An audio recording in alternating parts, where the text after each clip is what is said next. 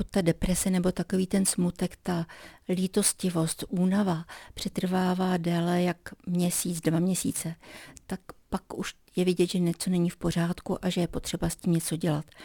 takže navštívit svého praktického lékaře, poradit se s ním a on pak vám buď to sám nasadí antidepresiva nebo vás pošle na další vyšetření ke specialistovi. Možná můžeme zimní depresi ovlivnit i tím, na co se díváme v televizi, co čteme. Možná by to měla být až taková léčba, dělat něco pro sebe, co nám lepší náladu. To zcela určitě, taková ta běžná léčba, taková ta rozumná, dělat si lepší náladu, dělat věci, které mě těší, jít se podívat tam, kde mě to zajímá zajímá. To je lepší než všechny léky, všechny prášky a každý, koho se pokouší ten splín nebo i ta deprese, tak první by měl právě, jak jsem říkala, jít ven, jít na sluníčko, jít na světlo, dělat věci, které ho těší, z kterých má radost, stýkat se s přáteli, s kterými si rozumí, užívat si každého dne.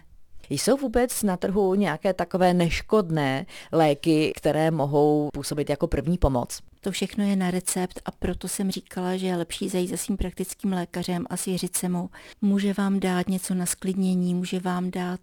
jakýkoliv lék nebo slabé antidepresivum, ale zase musíte počítat s tím, že to antidepresivum nezabere po prvním prášku, že to je běh na dlouhou trať, že to antidepresivum, jeho účinek nastoupí za týden, za 14 dní, za tři týdny a že do té doby, než se objeví ten jeho účinek, třeba až po těch třech týdnech, že tam mohou být různé výkyvy, že se to může přechodně i jakoby ten váš stav zhoršit, tak to znamená neházet flintu do žita, nepřestávat tu léčbu brát a počkat, až skutečně se ten účinek toho antidepresiva objeví. Jsou potom antidepresiva návyková, anebo opravdu můžeme brát antidepresivum třeba po dobu tří měsíců, než zkrátka se vyrovnáme s danou situací? Ta antidepresiva nejsou návyková, ale vždy se říkalo, že se má brát to antidepresivum stejnou dobu, jak dlouho trval ten stres nebo ten stav, než se začalo to antidepresivum brát.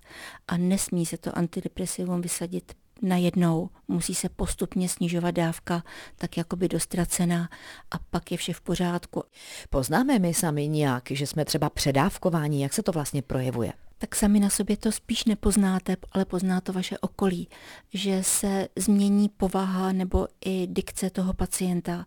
a pak záleží na tom, jak ta rodina nebo to okolí toho pacienta na to zareaguje, jestli tomu pacientovi to řekne a pošle ho zpátky k lékaři. Ale tady je důležité říct, že pokud ten praktický lékař vidí, že ta léčba, kterou tomu pacientovi nasadil, třeba není vhodná nebo mu nesedí, tak ho vždy pošle ke specialistovi,